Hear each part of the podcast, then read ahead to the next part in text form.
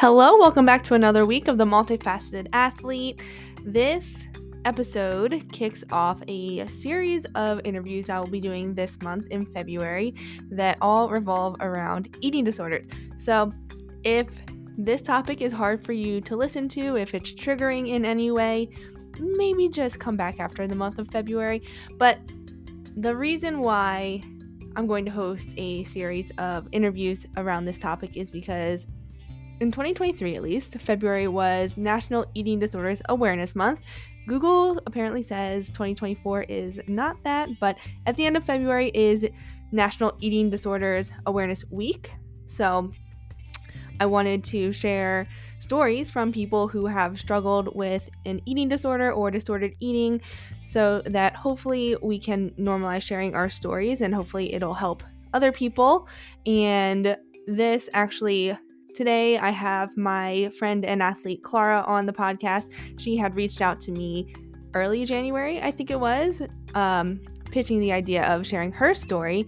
And then after we recorded her episode, we got the idea of why don't I try to get more people on the podcast? And I got a bunch of responses on Instagram. So there's going to be like eight or nine episodes coming out this month, I think.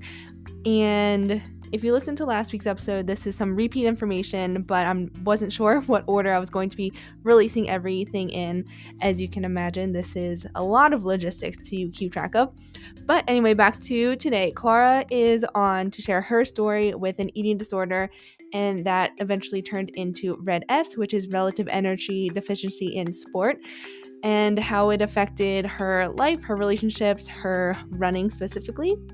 And yeah, I'm just really happy that Clara was so open and vulnerable and wanted to share her story. And I hope that you enjoy this conversation. If you are struggling with an eating disorder or disordered eating, I'll put some resources in the show notes. And always feel free to reach out to myself or Clara if any of this strikes a chord with you, you want to chat about it a bit more. And yeah, without further ado, here is my conversation with Clara. Well, Clara, welcome to this week's episode of The Multifaceted Athlete. I'm excited for this conversation because if someone skipped the intro, we will be talking about some sensitive topics around eating disorders. So if that's hard for you to listen to or triggering triggering in any way, please take care with this episode. But let's start it off with why did you want to come on and share your story in the first place? Yeah. Well, first of all, thank you so much for having me. Um, I'm I'm really excited about this opportunity. Um, I um, wanted to talk about this because it's a story that's been a part of my life um, for as long as I can remember. Um, and the more that I have been open about it with people in kind of my close circle, uh, the more I've realized that it is a story that is common to a lot of people's lives, um, especially a lot of women and especially a lot of women athletes. Um, so I, um, it's kind of a challenge to myself. I've never spoken really openly or posted on social media or anything like that about kind of my journey um, through perfectionism, eating disorders, and all of that. Um, so I'm I'm challenging myself to be open and vulnerable about that in the hopes that it can um, inspire and um, maybe touch some other people along the way. Yeah. And we're recording this in January, but like you suggested to me, we're going to release this in February, which is National Eating Disorders Awareness Month. So, yeah, I think I know a little bit about your story, but we're going to dive in. And I think it's a really, unfortunately, common story, especially we're similar in age in our early 30s. So, growing up as we did, it was very common to encounter these things. So, when did it first become a problem for you? I guess. Take us back.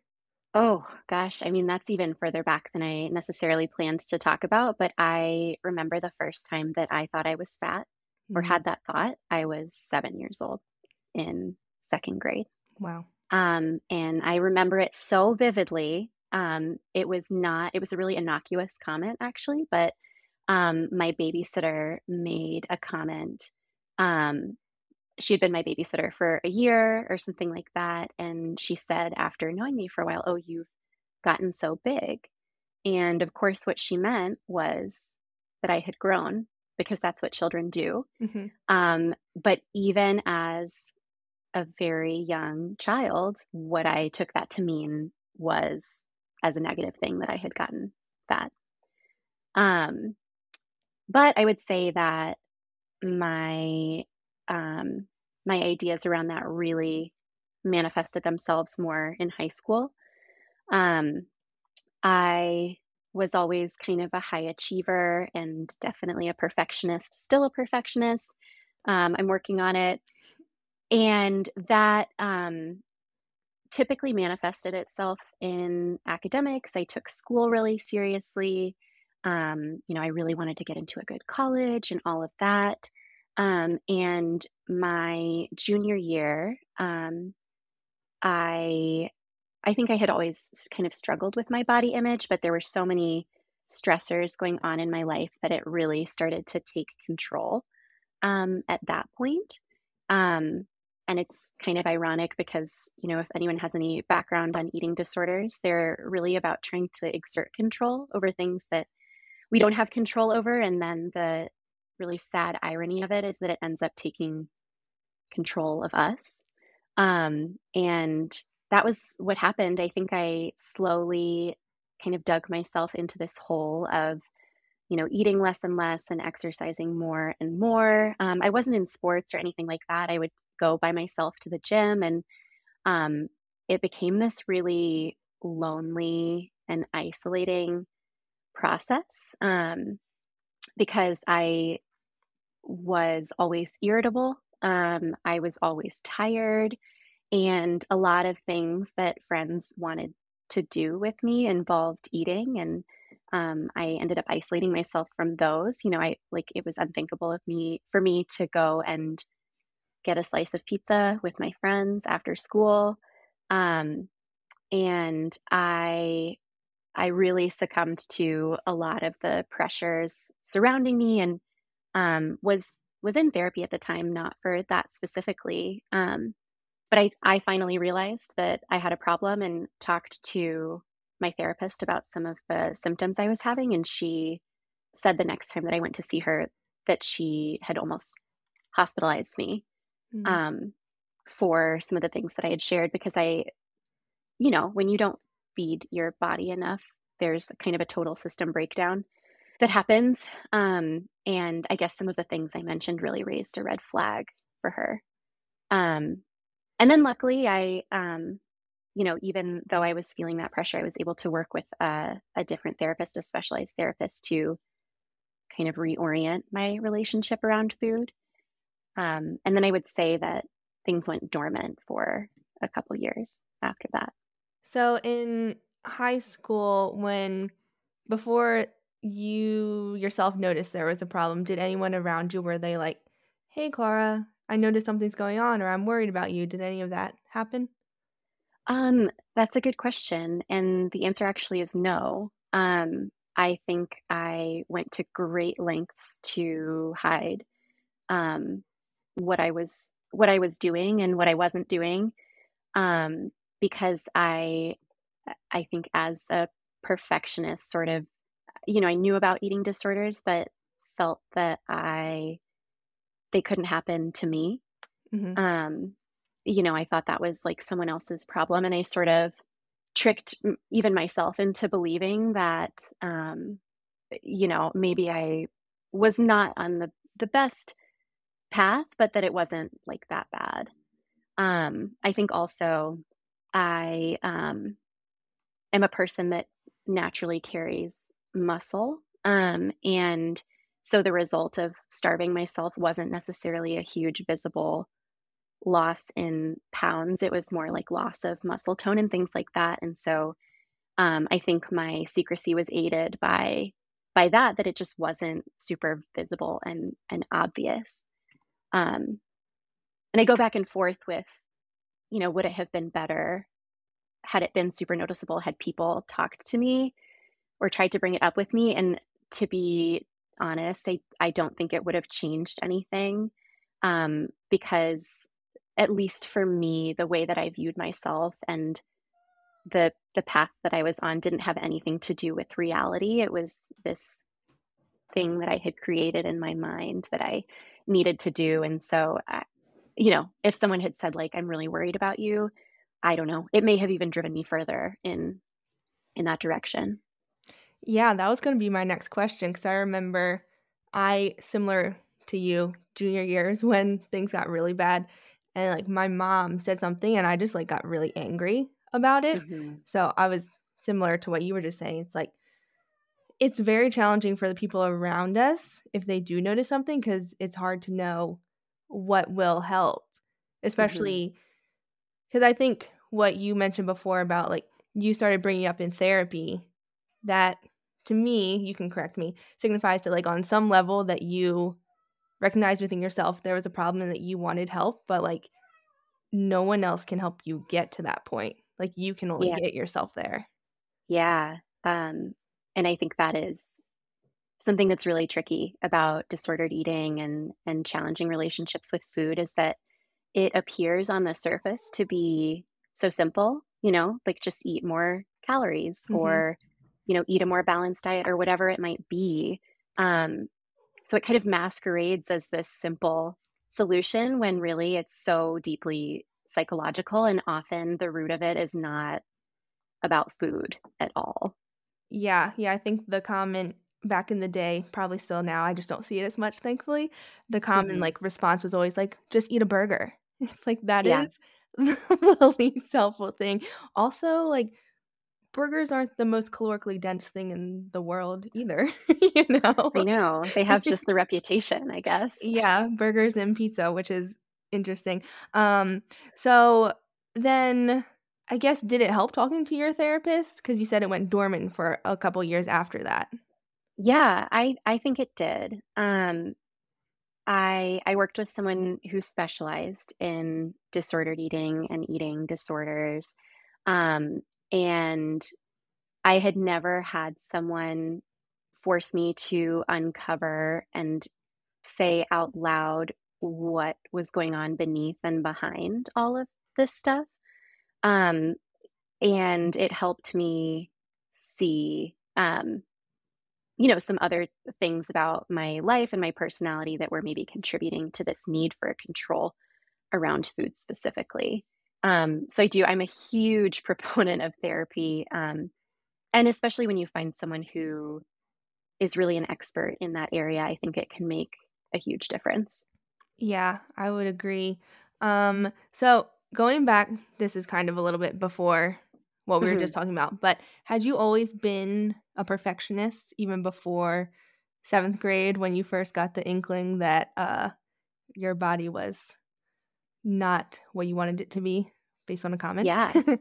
Yeah. Um, yes, I, I think absolutely. Um, and I view that as a, you know, it's served me in a lot of ways and it's not served me in a lot of other ways.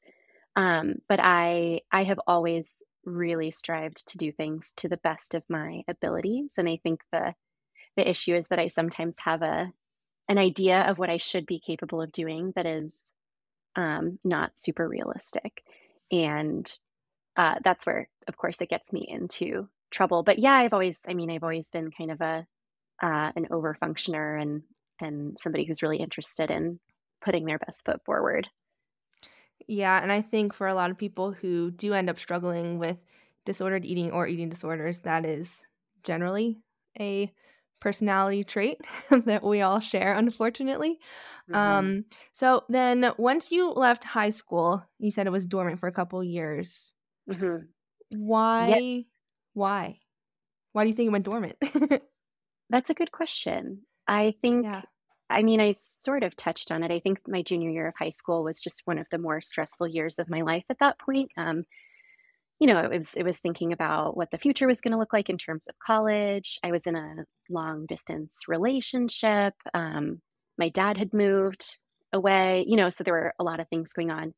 And so I think a little bit of that um, resolved itself um, just with the passage of time. Life got a little bit easier for a while. Um, and, you know, I don't know actually reflecting now if dormant is the right word, but I do think it uh, it really changed shape Mhm. um, the way I I viewed my body. Um, for a while after high school, I was very particular, um, and it wouldn't have risen, you know, to the level of an eating disorder, but I was very particular about what I ate. I went through a lot of I was gluten free for a while. I was gluten free and vegetarian for a while. I kind of um, flexed back and forth between all of these diets. Um, I never, you know, went on a diet necessarily with the intention of losing weight, um, but there was still that element of control, just much less so. And I think part of it was the therapy and having some tools to actually confront those distorted beliefs, and um, uh, and part of it was just that life got a little bit easier. That makes sense.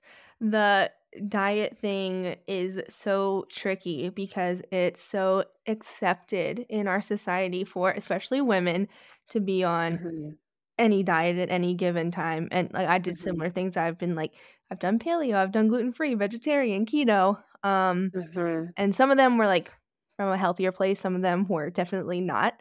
Um but yeah, definitely just want to call that out that that can be a version of disordered eating that's very socially acceptable. Yes, yeah, it's very tricky sometimes to tease them apart. Yeah. Do you remember anything that was going on in society at the time that like uh influenced your struggles with food, whether in high school or college or closer to today? Hmm, that's a good question. I don't know if I could put my finger on anything specific, any big cultural event. Um, but I do feel that my opinions were very strongly influenced by just the way that we talk about bodies and and women's bodies in particular. I think it is somehow so acceptable to comment on how women look. Um, And I consider myself to be a pretty in touch, like kind of an empath. Um, I like I pick up on things, I pay attention.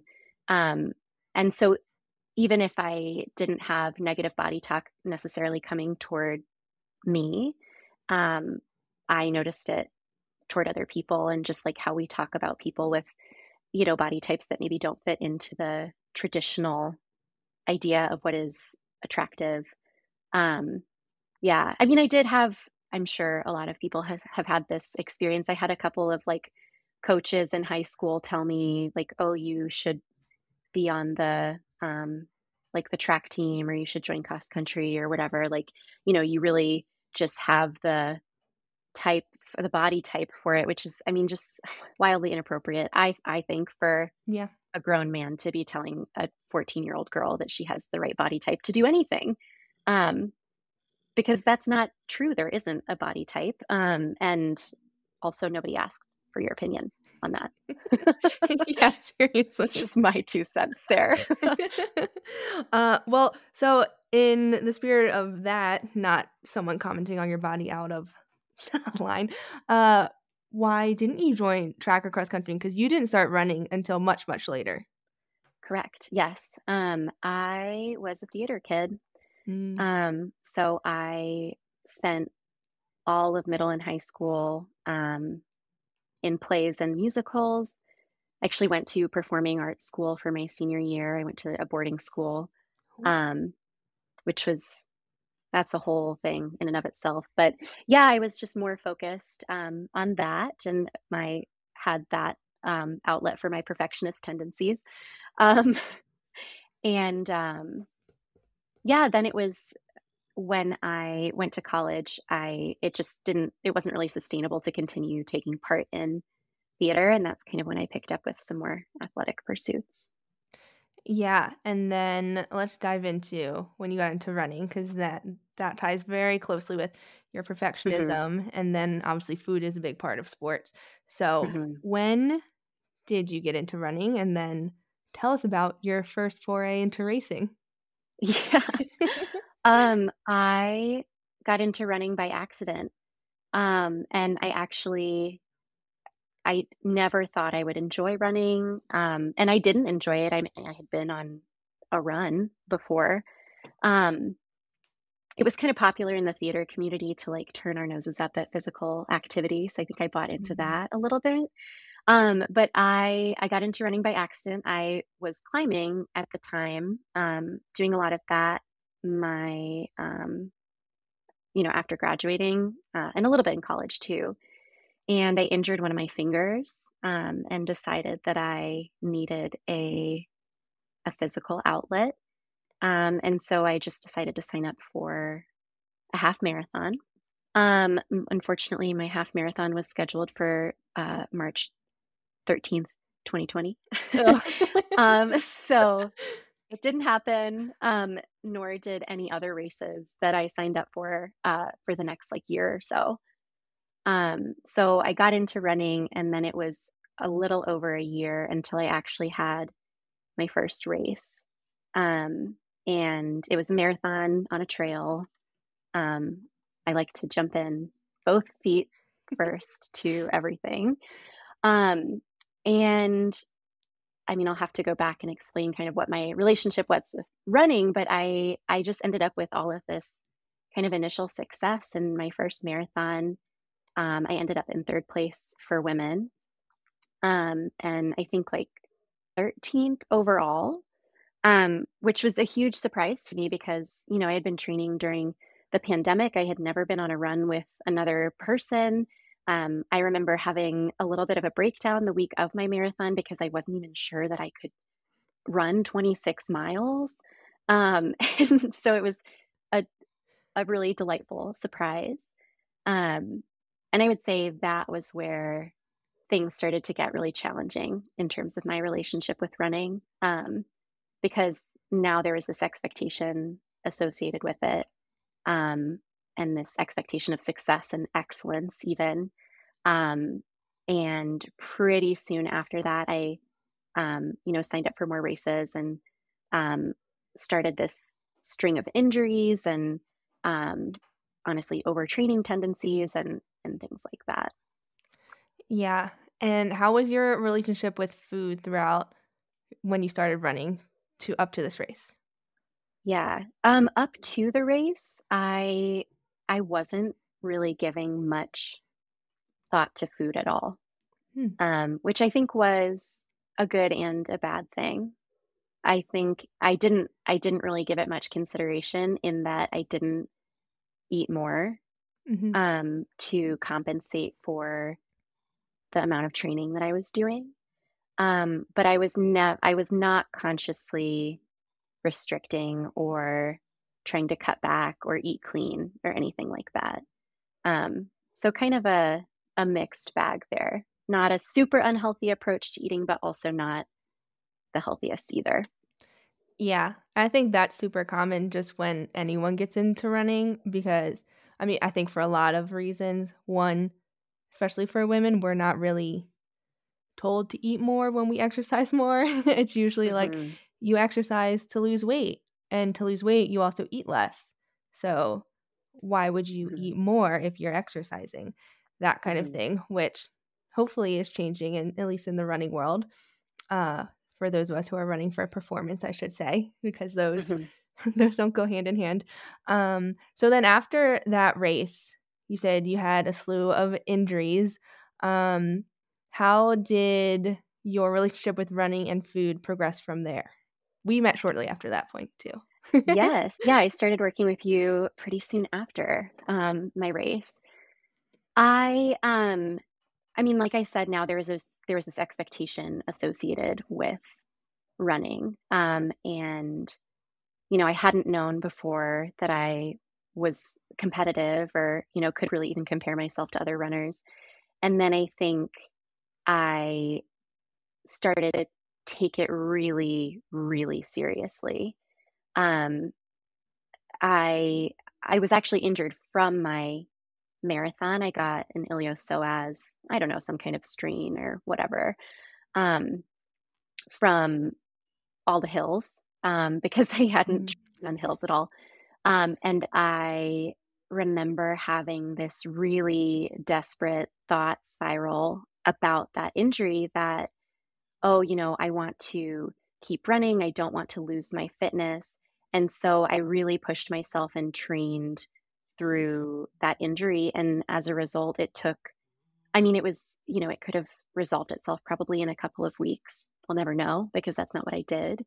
Um, but I got back onto it less than a week later, and it took months of intervention and rest and and targeted physical therapy unfortunately to get back to a place where I could run at all again um, much less put in higher mileage um, like I was doing during my marathon training. Yeah and do you think that well I guess how was your mindset during this time? Was it really wrapped up in like the perfectionism? Um, like was that at full force at this point? I think so. And I, you know, I mean, I, I trained and I continued to train initially because I loved running. Um, it just, it felt so freeing to me and allowed me this space to really process and think through a lot of things that were going on in my life. And when I started to laser focus in on the performance that I had had at my first race and the performance that I wanted to have um, and that I expected of myself, I stopped really enjoying it. Mm-hmm. Um, you know, it became this thing that I had to do um, instead of something that I loved. And of course, I enjoyed it less because it was painful as well. I was training on an injury. Um, so the perfectionism definitely, it didn't become, I, you know, I'm going on a run because I want to. It became, I have to go on this run. Yeah, and that's such a tricky place to be in. Uh, during this time, did your eating disorder rebound? I guess is the best word since you couldn't control what was going on in your running. Yeah, I'm trying to think about eating in particular during that time, um, because that would have been the summer of 2020. Mm-hmm. Yeah, I think um, again, it wasn't the conscious restriction so I wouldn't I wouldn't necessarily classify it as an eating disorder. Um, but I think um, I I definitely wasn't getting enough calories, and I started to see some symptoms of that. Um, the most annoying being really disruptive GI issues when I ran. And so I started getting really particular about eating around my runs, which to some extent is normal. I mean, it's not great to have a bowl of meaty pasta before you go on a long run you know um but i would i got really restrictive with when i would eat which would sometimes mean you know uh it's 12 o'clock i would normally have lunch but i want to run in an hour so i won't have lunch now because that will ruin my run and then when I would get back from the run, sometimes, you know, you're not super hungry after that. And then I was like, oh, well, it's already three. I should just wait till dinner. So it was kind of those rationalizations. And now that I'm describing it, maybe it does rise a little bit above the level of just, you know, an unhealthy relationship with food or disordered eating. But I, I never remember consciously having the thought at that time, like that I needed to be eating less calories. It just kind of rationalized itself based on my lifestyle. Yeah, and that's fair. I think that is also very common. I think one thing that you mentioned that people don't realize is when you are under fueling, uh, like GI issues can be a side effect of that. And yes. it's not always about like what you're eating, it's about, you know, not giving your body enough, especially for us runners when we are in peak training. Um, yeah. Yeah. So that's a good thing to keep in mind for anyone out there. Um, but yeah, I think what you just described is so relatable about like scheduling food around runs. I sometimes this has nothing to do with what we're talking about really, but that's partially why I like to go in the morning cuz you don't have to think as much cuz it's like oh, I can have like a snack, go run, and then it's like mm-hmm. food for the rest of the day is normal. Mm-hmm. Which, you know, now that I'm saying that, that could also not be the healthiest thing like thinking of like that but yeah it, it's challenging because you don't want you know, you don't want the sloshing in your stomach. You don't want mm-hmm. the GI issues that you had during the run, but you also know you need fuel for the run around the run. Mm-hmm. Mm-hmm. And then, I mean, you're a very busy adult too. it's true. Yes. I, I have had a lot going on, especially these last couple of years since we met. Yeah. Um, yeah. And I think at the time I didn't realize that I was actually kind of viewing the solution as the problem in terms of like eating before runs. I just assumed that I could take care of GI stuff if I if I didn't eat, if I didn't have anything in my stomach. Um, and it was only much later after doing a lot of research and talking to a lot of different people that I realized, oh no, you know, this is your body reacting to already being at a deficit anyway. Um, so, in an attempt to solve the problem, I was actually making it worse without knowing it. Yeah, which again, super common, especially because there are so many things can that can affect GI issues or like instigate them, and it's not always underfueling. But I feel like that's one that is not taken into consideration like almost ever, unless mm-hmm. you are someone who specializes in like seeing cases like that and it's like right. more top of mind. Um, so I think that's kind of a good segue into when you first heard about RED-S and then kind of your experience trying to get doctors to yeah. listen to you. Um, yeah. So tell the listeners, well, I guess first let's talk about what is RED-S. When did you first hear about it and why did learning about that um, pique your interest based on what was going on? Yeah, the first I heard of it was actually quite a while before I thought it was something that ever might apply to me. Um, RED-S, for those of you that don't know, stands for Relative Energy Deficiency in Sport. Um, and it is a condition that is the result of what's called low energy availability, um, which put more simply just means that you're either um, putting out too much effort or not taking in enough fuel or some combination of the two. Um, the first I heard of it was on a podcast. It was kind of this, it was a climbing podcast mm. um, with, I think, Hazel Findlay and someone else. I can't remember. Um, and it was an athlete describing her experience and how she um, had been on birth control and then went off of it and her period didn't come back. That is a huge symptom, like one of the the flagship symptoms of RED-S. Um, and she went through, you know, a whole battery of tests to try and figure it out and and finally did. Um, and eventually to get herself well had to stop. She's a professional climber. Um, and she had to stop engaging um, in sport because it just wasn't her balance wasn't coming back. Um, and something that really struck me about her story was that she was not, she did not appear to be frail or thin. Um, and when she was in the depths of her condition, she actually came very close to sending um, one of the hardest routes of her career. Um, so she's performing at a high level, um, which I think was the part that really intrigued me um, because this idea that there can be something going on that doesn't make itself obvious um, was kind of fascinating and a little bit scary.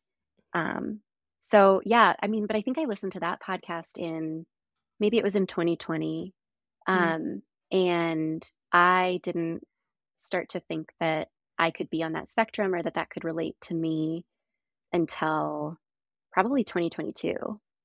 Um, and to um, be totally open about it, I um, was without my my own period for quite a long time um, before I before I started to think that you know something was really was really wrong. I it was almost um, a year without mm-hmm. it before I started to really pursue um, medical answers. and the pursuit of answers this is a this is another topic for a, a whole podcast is what it's like to be a woman interfacing with the American medical system, what it's like to be a female athlete associated with the yeah. Um, but I did not have a great experience with doctors.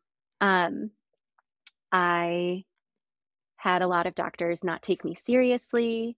Um, I do have a hormonal IUD, and and sometimes that can lead to loss of a period. Um, but I tried to tell every doctor that I saw, and I think it was four or five when all was said and done. Mm. Um, I tried to tell some of them, you know, I've had this device for five years and I've had a regular period the whole time. Um, and then it stopped. So I think something is going on. And then I had other doctors, you know, so doctors said, oh, it's normal, you know, you have an IUD. Um, I had other doctors say um, that, you know, you're a runner. So Mm. that's just what happens. Um, like very normalizing. Um, and then, you know, I was starting to have all of these other symptoms as well. Like, really, that was the least of them. Um, I was dealing with really, really persistent fatigue. Um, I'm a morning person and it, I couldn't get out of bed in the mornings. Um, you know, I was irritable, um, you know, lots, lots and lots of things going on. And so I would try to tell doctors this. And I actually had one tell me, she literally looked at me and said, Well, you look healthy. Mm. Um, so so there must be nothing wrong was was the implication. Um, and I recognize that like you know there's some privilege in saying that too. I I know that a lot of people have different struggles with the medical system where doctors look at them and say the exact opposite based on nothing more than a glance. Um, but I think the root of the issue is the same, just this idea that we can we can we think we can judge anyone's health by the way that they look. Um, yeah, and I tried a lot of different doctors too. I tried kind of a more naturalist, um, like integral health, whole body thing, and she prescribed me like eight different supplements to start taking. Um, I'm trying to think what else I tried. Um, and I think the it all started to lead back to this idea of RED-S and and the idea that I like might not be eating enough or might be training too much for the amount I was eating or um or all of that. But it took it took quite a while for me to get there, unfortunately. Yeah, yeah. I remember we started talking about it sometime in 2022. And then you would tell me when you go to the doctors, be like, they're not concerned about it. And I was like, based on what you're telling me, I'm concerned about it. I'm not a medical professional, but like, especially Yeah. like you knew in yourself something was not right. Yes. And it's Yeah. just like very discouraging for everyone to just be dismissing you. I think there was one point you got blood work too. And one of them was like, your levels are normal, which is a Yeah. common thing for athletes because they usually go off gen pop numbers, which athletes tend to need depending on the um, biomarker, either higher or lower than general Mhm. population. Specifically, Mhm. I think ferritin was the big one Yes. we were Yeah. trying to get answers about. Yeah. Yeah, um, and I did eventually. I had several blood tests done, um, and it was a pretty frustrating experience and felt it made me question myself too because there's nothing that's showing up in this blood work, you know, as if blood work were the only measurement that we can use for health. I mean, I know there's a lot to it, um, but I I did finally have one doctor who measured my ferritin, um, which I think at least she said is not typically in your your normal panel. Um, hmm and it was it was very low. Um, but that was really the only answer that I got. So, you know, I took some iron supplements and and all of that. Um, but I think actually the biggest wake up call was when I got um, an InBody test done, which hmm ironically is not done by a medical professional. Um, it's just a, a scale for anybody who doesn't know, it's a scale that measures um, your not just your weight, but your body composition as well. Um, so you stand with bare feet on this platform and hold these like metal rods in your hands, and um, it sends electrical waves through your body to measure um, what your fat and muscle and um, water composition is. Um, and that was, I think that was in like spring of 2022. So, like, at least eight, nine months into not having a period, feeling super fatigued all the time. Um, and it came back that my body fat percentage was not just low, but like almost lethally low. Mm. Um, so that I think that was a that was something that I couldn't ignore or explain in any other way. Um, and I think that that actually began the harder part of the journey because I was confronted with like, oh, something is wrong, and it's it's not something really uncontrollable that's happening within my body. It's something that I'm kind of doing to myself, whether I know it or not. Um, and that's when a lot of feelings started to come up again around weight and and body image and and things like that was was after realizing that um oh this is something that i that like i need to make a change about and soon. Yeah yeah and i feel like it's just so disappointing that you had to go through so many doctors and your wake up call was doing the InBody, which like what if you hadn't done that you know? So like the really yeah. scary thing is in general like RED-S isn't i feel like for the most part obviously i'm not an expert in this area in the most part i feel like it's unintentional.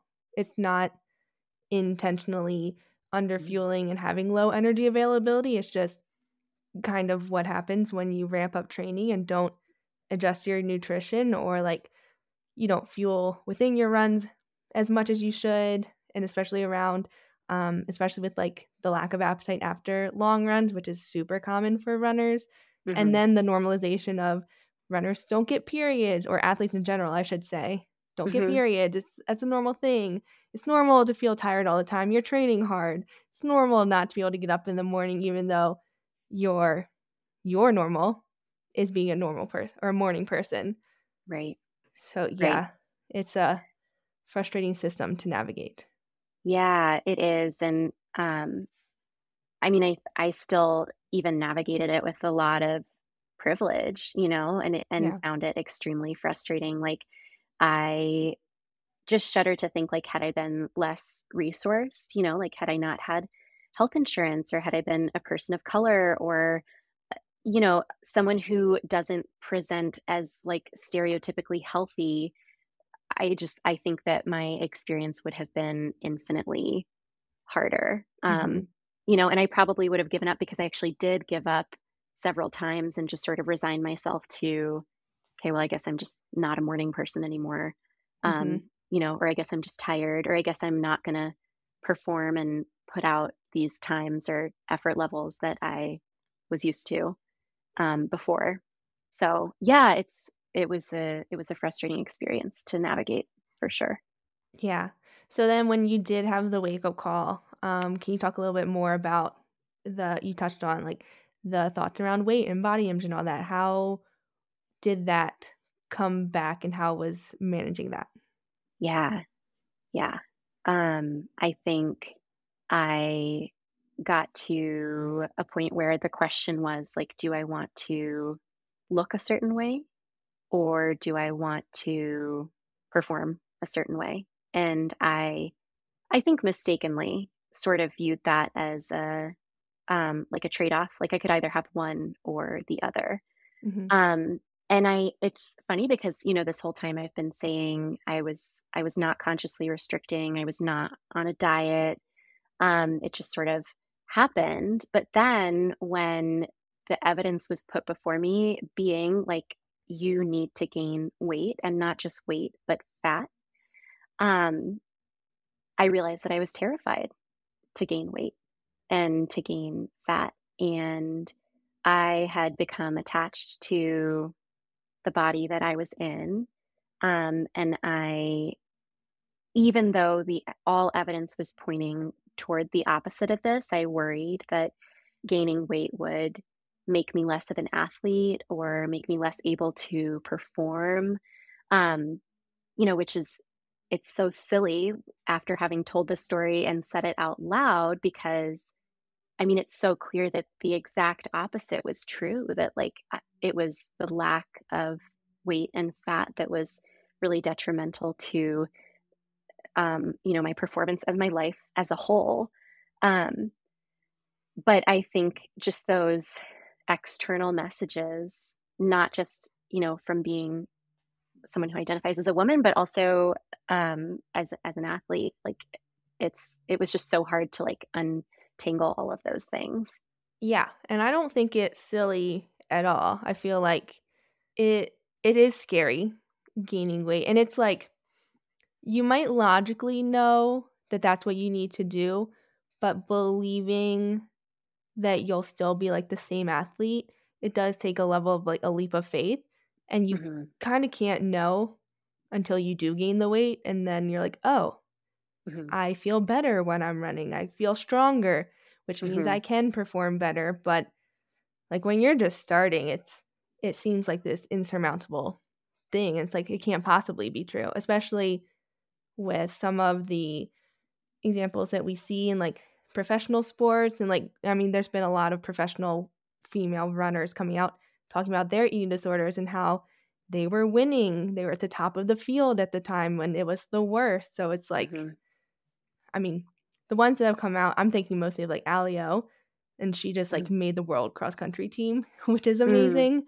hmm Um so like she's showing that you can still perform at a high level in recovery Yeah. but it is really hard to seeing the opposite when you're like you suspect someone might be struggling and you're like but they're running really fast Yeah. like And I I did have some of that. I think like when I first stopped having my period, I that was the first race that I won.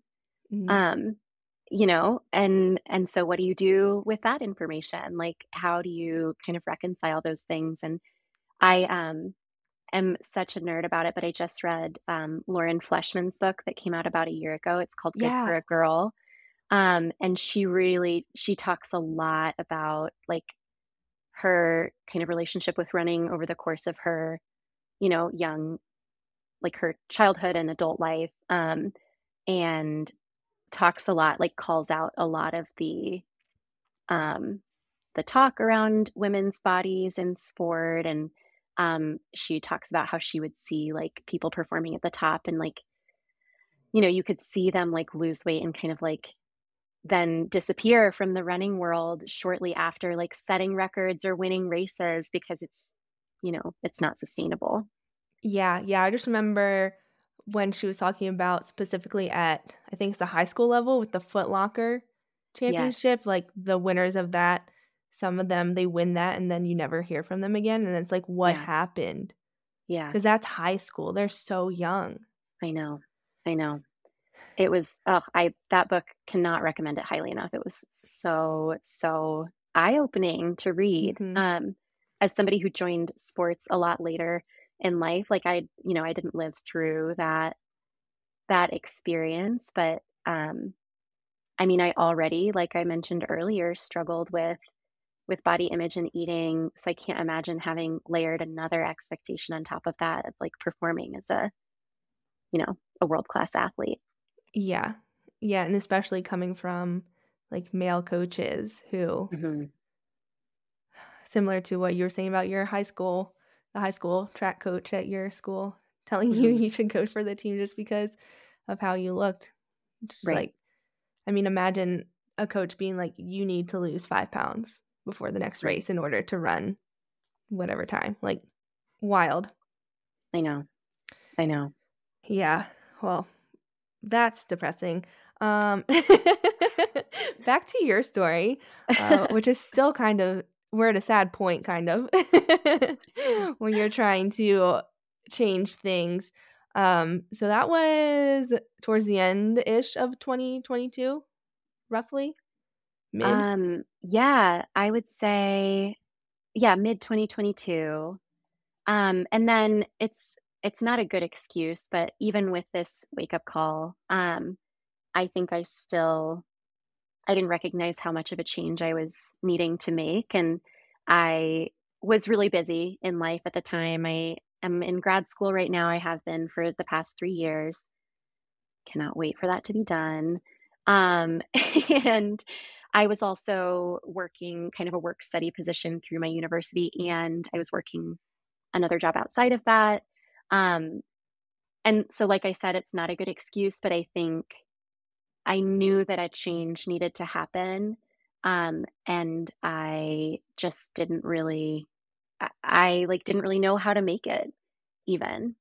Um, so then gosh, I mean, I think I was in that limbo for a couple of months and it was probably my second wake up call because I apparently needed two was when I got a stress fracture um, last spring um, because I kind of had thought that I was doing better. You know, I had the thought in my mind of eating more, being kinder to my body, things like that. Um, but I don't, I think I was kind of talking the talk without walking the walk. Um, and then when I got the stress fracture, I was like, oh, you know, another alarm bell there, because um, stress fractures are another um, telltale sign of of RED-S. Um, yeah, and that's when I I think I really started to make some changes. I, you know, was forced to take two months off of running. Um, I wore a boot for like a full month. Um, and then I started working with a nutritionist. Um, yeah, so that would have been like the second half of 2023 that I was kind of in that process. Yeah, I just want to touch on something you mentioned that you had the first wake up call. You knew you needed to make a change and you didn't really know what to do, which Yeah. I also think is common because, I mean, one, RED-S is becoming more talked about, but it's not like there's not concrete guidelines on how to come back from it really, unless hmm you are able to work with like a registered dietitian who specializes in it, um, which those are not cheap. Uh, Right. that kind of thing. Like the general, like I couldn't even tell you other than eat more. what would be And like, how would you go about fixing that, you know? yeah. Um, and I think part of the difficulty with that is that it is it's really personal. You know, all all bodies function differently and probably everybody sort of enters into RED-S in a different way. You know, like you can get to that same deficit by running 100 miles a week or you know by running 20 miles a week depending on how many calories you're using to to feed into that and to supplement it. Um hmm so i think that was really tricky for me and i was i was really stubborn for a while about not not being willing to really cut back or change my running in any way because i i mean i love it and it's a a huge you know coping skill and stress release for me. And then i think i kind of in fits and starts would try to eat more um but even then and this is something i've i've just been learning recently like it's not just about calories it's not just about macros like you also need to be considering the vitamins and minerals that you're taking in um you know so i think in my beginning stages of trying to eat more i was like okay i'll just like i'll let myself have a big mac every once in a while but in terms of a food that's going to like fuel and nourish me i mean the hmm calories are there for the big mac um, and i do do love an occasional big mac and i'm going to admit it um, but it you know in terms of like a food that's going to bring me into this recovery phase and out of the RED-S um, you know i just didn't know um, really how to approach it. Yeah, and I think just touching on what you said about your multitude of jobs, lots of stress, like for you eating more is kind of a big lifestyle change because you had to be so much more intentional about like planning what you were going to eat, when you were going to eat. Um, because you, you know, when you're busier, it's easier to forget to eat or push off your meals. Mhm. And then, like, not many people want to be eating the bulk of their calories in like a one hour time frame after work, you know? yeah So then it's like, I just, yeah, can you talk about that a little bit? Like, how was that? Because that is extremely challenging. It sounds easy. yes Eat more, add in a snack, but it's like not. Yeah, I had a, a tremendous amount of difficulty with that. I'm I also I'm a I'm a little bit absent-minded, um, just as a person, and and so even in the healthiest relationship I've had with food, I still sometimes would forget to eat. Um, I think the biggest game changer for me was that I set alarms, um, first on my phone, Mhm. and now I have them on my watch that go off every two to three hours, same time every day, um, just to remind me that I need to have a snack. Um, that was probably the single biggest change. Um, but really frustratingly, I, I think the change was a, an accumulation of a lot of little things that I did differently. Um, I started sneaking in calories. Like sometimes I'll put olive oil in my coffee, um, Mm. which is actually really good. Highly recommend. Um, or, you know, I would make sure to choose uh, like full fat um, yogurt instead of reduced fat and and things like that. Um, so like a lot of little kind of cheats that way.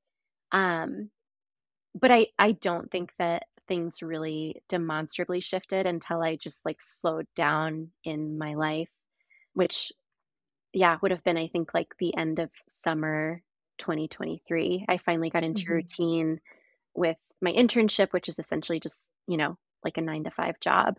Um, so I was able to be a little bit more settled, cook and meal prep a lot more, um, and that helped a ton. Yeah, yeah, and I think I remember around then you started to feel a little less fatigued, which was Yes. nice. Yes. Um, I still the fatigue I think is the last is gonna be the last to let go. Yeah. Um, I still have that a little bit. Um, but I've gotten to the point now where I'm not snoozing my alarms in the morning anymore, so that's a huge victory for me. I Yeah. um I never used to I, I mean, I don't know. I just am a morning person. I would never ever snooze my alarms before um I kind of got and dug myself into this hole and um within like the last couple of months I finally am able to like wake up when my alarm goes off, which is it's a small thing but feels like just a huge victory. Yeah, I would say it's a huge victory, especially because that started almost 2 years ago Yeah. at this point, like, that's a long time to feel tired constantly. Yeah. Or I think yes, 2 years ago because it would have been beginning of 2022 that I started to really um really feel bad. Yeah. Yeah, and since your second wake-up call, you've run your first ultra. Yes. You Yeah. got first place at one of our local 5Ks again. Yes. Yeah. Yeah, so talk a little bit about where you are now with RED-S, relation relationship with running, actually relationship with cross training too, because you have fully embraced cross training, which I think is really helpful in this because it's Yes. like letting go of some of the running because cross training for anyone who isn't aware is like a lot less stressful on your body usually obviously depends what you're doing on the cross training but impact wise it's a lot easier on the body especially like for someone who's had a stress fracture um Yeah. yeah and relationship to food so Yeah. Um, I would say I'm in a much healthier place um, now. My kind of intention or quote that I'm trying to have carry me through this year is um, don't let perfect be the enemy of good. yeah Um, so I'm kind of trying to release expectations around, you know, hitting an exact mileage or an exact pace or an exact number of runs per week. Um, you know, because it doesn't really matter in the long run. What matters is like the bulk and the totality of what I'm doing. Mm. Um, and like you said, I've kind of experimented and been um, committing a little bit more to cross training. Um, I've gone swimming a couple times, which is just wow, the hardest thing I've ever done. it's so hard. so hard and i am i am a negatively buoyant person. I cannot float. Um so that's my excuse for well part of my excuse for why it's so hard. Um yeah but i've done a little bit of that.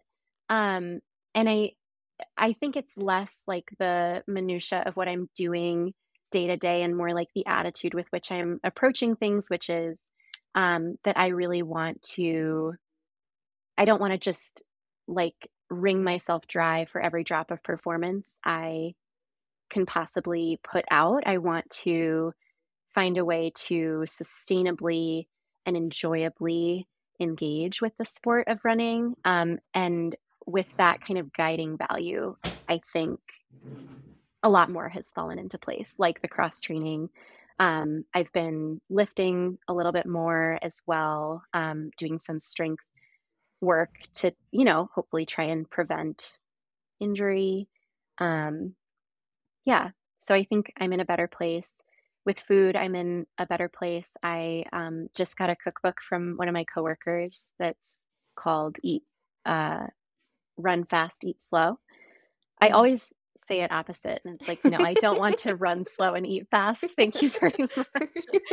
Um, but that's really nice. I actually sat down and read the beginning of the cookbook and was like, oh my God, where was this two years ago? Yeah. Um, because it's written by, you know, one of the most decorated American um, women runners of all time. Um, and she uh, talks about how she eats healthy fats and, you know, fuels and really like she does away with the whole idea of like diet culture and less is more and things like that. So I'm happy to have it in my life now. I've been making a lot of recipes from that. Um, and like I said earlier, I think just with starting a consistent um, work routine, the snacks have really fallen into place and like eating at regular intervals has gotten a lot easier too.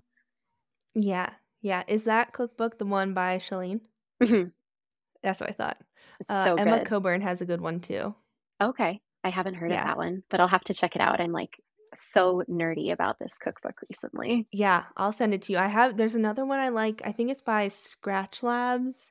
It's a bunch of like I'll just I'll have to send it to you. I don't fully remember the details, but it's like Mhm. packable stuff. Oh, nice. So like I remember during one ultra training season, I made like the rice balls that they had in there to Yeah. experiment with fueling. Um, but those would also be like a great snack throughout the day Mhm. kind of Mhm. thing. Yeah. Um, and one thing we didn't really dive into was like we worked a bit on your mindset with racing Yeah. and like not focusing so much on the outcome and fo- focusing more on what you could control and having a good time and then the results would fall into place based on that. Yeah. Yeah, I had a big turning point with that. Um, my first race back after my stress fracture. Oh, I mean, I, I can laugh about it now. It's I know, great it was, it was a about. bad one. It was bad. It was really bad. Um, because I I went into it with this idea of like that I needed to be excellent, you know, yeah. to prove I don't I don't think to other people. I think it was to prove to myself that like I was back, I was better, I was healthy. Um and I remember in the first mile of the race, it's like this long uphill. It's at a ski resort. Um so it's you know this long uphill to start. Um and I remember feeling the discomfort and then thinking like, "Oh, I I'm not actually a runner. I thought I was a runner, but all of those other things must have been a fluke. Um, and I I'm bad at this." Um, and by I don't know, by some divine intervention, I did not um drop out, but I did text my partner like maybe at mile 2 and told him I'm going to DFL um because I just felt like the whole of the United States was passing me on that trail. Like I just I was so I felt so slow and you know, part of that was by my own design. I think I had kind of positioned myself toward the front of a Mhm. larger pack and so, you know, I was um learning my lesson there. Um but I think I was able to reflect after the race like, oh, you know, that there was some physical discomfort for sure. Um, I also I threw up like multiple times before the race, but it was because of Mm. nerves, like because of the pressure Yeah. I was putting on myself. Um, and yeah, that was a that was something I did not want to repeat. Um, and so I did a lot of thinking about, you know, why why do I race? Um, what what does this do for me? Um, what do I enjoy about it? And came to the conclusion that um, I just couldn't go in with a thought of like how I wanted to place or a time that I wanted to finish in. Um, and I don't know, maybe that will shift at some point, but going in with that mindset, I um, had two much more successful races. Um, so I at least think for the time being, it's important for me to really put like the values based goals in there and not like time based and not placement based because um, it takes a lot of the enjoyment out of what I'm doing. For yeah. Me. Yeah, I think the biggest shift that I've seen is that we still generally have a time goal that you're aiming for, but it's not what you care about the most going into a race. Mm-hmm. It's like, I would like to hit this, but I would more so like to nail my fueling, say hi to people, have fun, mm-hmm. try my hardest, give it my all, that kind of thing, which are like so much easier to accomplish. I, well, they are things you can control to accomplish versus. Yeah. Yeah. Especially times in ultra races. Anything can happen. yeah. Yeah. And I think I, um, I don't know, it just like, it was hard to have faith at the beginning that like if you really go in with this mindset of like okay you know what if my goal is to really give it the best that i have instead of my goal is to podium um mm-hmm. you know the results will come um and i think i i think i saw that in like i'm thinking of the three races that i had kind of shortly after um my lovely half marathon in steamboat um and it yeah, it just made it a much more pleasant racing experience. And um, again, it was like something that I had control over is, you know, how do I deal with negative thoughts when they pop up, if they pop up? How do I, you know, show up for myself? Um, and I don't know, I actually remember in my 50K, um, I did have a little bit of a blow up there, um, but yeah. it was a physical problem, not a mental one. Mm-hmm. Um, and at the first aid station where I had my partner and my friend and my dad there, it was so special. Um, and I got to the aid station and I was like, you know, putting on sunscreen and they were swapping out my water bottles. And my friend was like, Do you want to know what place you're in? Um, and without even having to deliberate, I was like, you know, I don't. Um, and it was, a, I think, one of the proudest moments of that entire race for me um, because I was able to just like be in the moment and like ask for the best of myself without worrying about how my best was going to compare to other people's bests. Um, mm-hmm. Still a work in progress for sure, probably a lifelong work in progress. But um, I think now that I've kind of proven to myself that that's a more effective method for for me. Yeah, yeah, and I would say for most athletes and I think one thing to like just tack on to that is like letting go of the time goals isn't to say that you won't ever be disappointment with where you place in a race. Like those mm-hmm.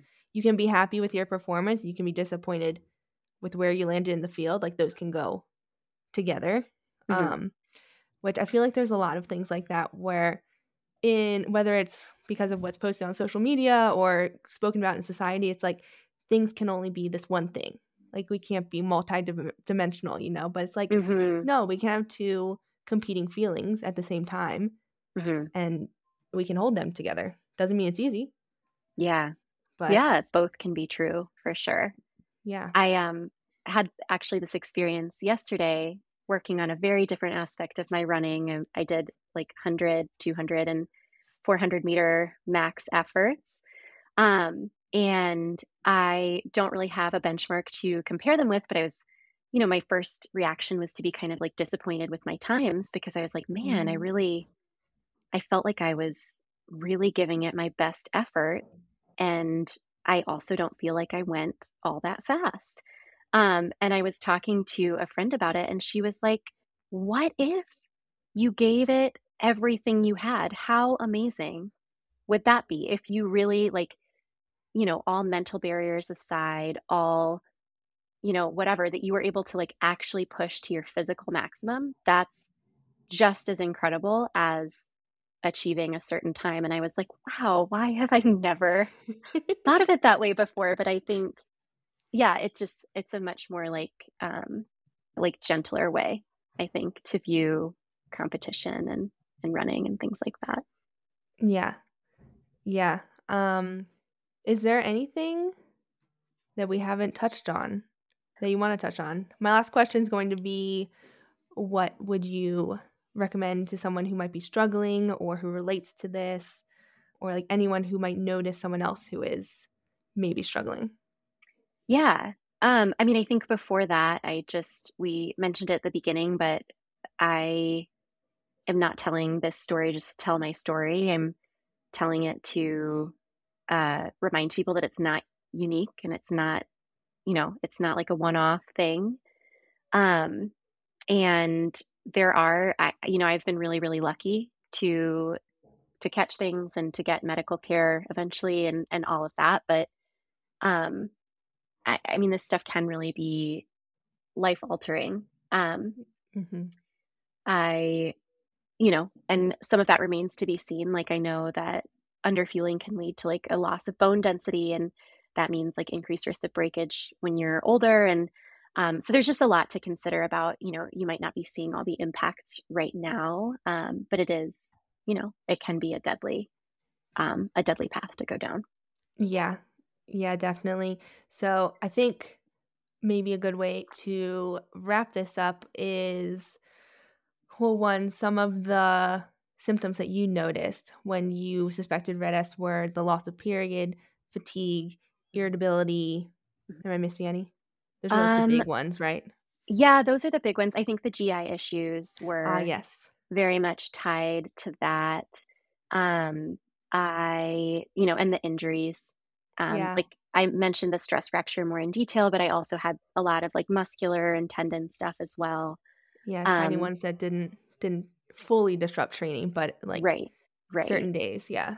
Um, yeah. So I think those were those were the big things that that I noticed. Yeah. So if you're listening and you're like, could this be me? Maybe keep some of those in check. Mm-hmm. Um, mm-hmm. We don't really have much advice for the medical system. keep advocating for yourself, I would say, is the advice that we have. Mm-hmm. Um, and yeah, I would say and you probably agree, I'm guessing. Uh, don't give up. Things can get better. Do what you can control. Mm-hmm. Clara is living proof. You can turn it around. and there's many other living proofs too. Um, but yeah, if anyone wants to reach out or follow you, where can they do so? Yeah, um, I am mostly on Instagram um, at ccc underscore adventuring. Um, and I, I post a lot of my run stuff there. Um, yeah, that's probably the best way. Cool. Uh, well, thank you so much, Clara, for coming on, sharing your story. I know this was not the easiest conversation to have, and I really appreciate your vulnerability and just like being open with everyone because, like you're saying, this isn't a unique story. A lot of us relate, uh, have similar stories. So I think you sharing will hopefully encourage others to share. And the more that we all share, the more we can normalize getting better and denormalize the things that were previously normalized, like losing your period, restricting your eating, getting yeah. smaller to get faster, that, that kind of thing. Yeah. Yeah. Well, yeah. I mean, thank you so much for for having me on. And my my hope is that, you know, if somebody didn't know something before, they they know it now, or at least curious to find out. So. Yep. And yeah, if you have any feedback on this episode, you can give it to me too. If you don't want to give it directly to Clara, uh, I'm on Instagram at Coaching Klutz, or you can email me at kelly at coachingklutz.com. And awesome. yeah, thanks again, Clara. Thank you.